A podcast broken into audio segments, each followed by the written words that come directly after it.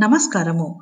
ఈరోజు మనం పోతన భాగవతం మొదటి స్కందములో నుంచి అమ్మలగన్నయమ్మ అనే పద్యము, ఈ పద్యం యొక్క అర్థము తెలుసుకుందాము.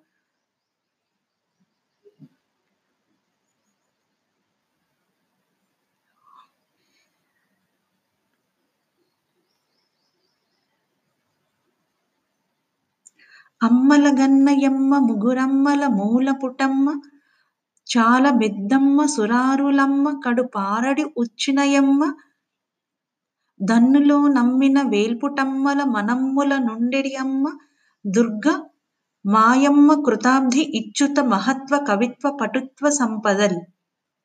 ఇక మనం ఇప్పుడు ఈ పద్యం యొక్క అర్థము తెలుసుకుందాము. ఆమె అమ్మలందరికీ అమ్మ. ముల్లోకాలకు మూలమైన ముగ్గురమ్మలకు మూలమైన అమ్మ.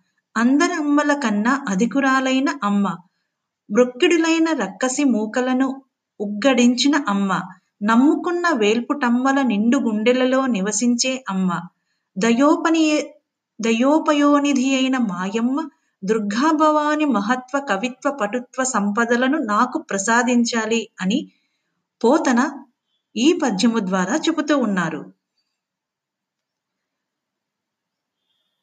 మరికొన్ని పద్యాలను మనం వచ్చే ఎపిసోడ్లో విందాము.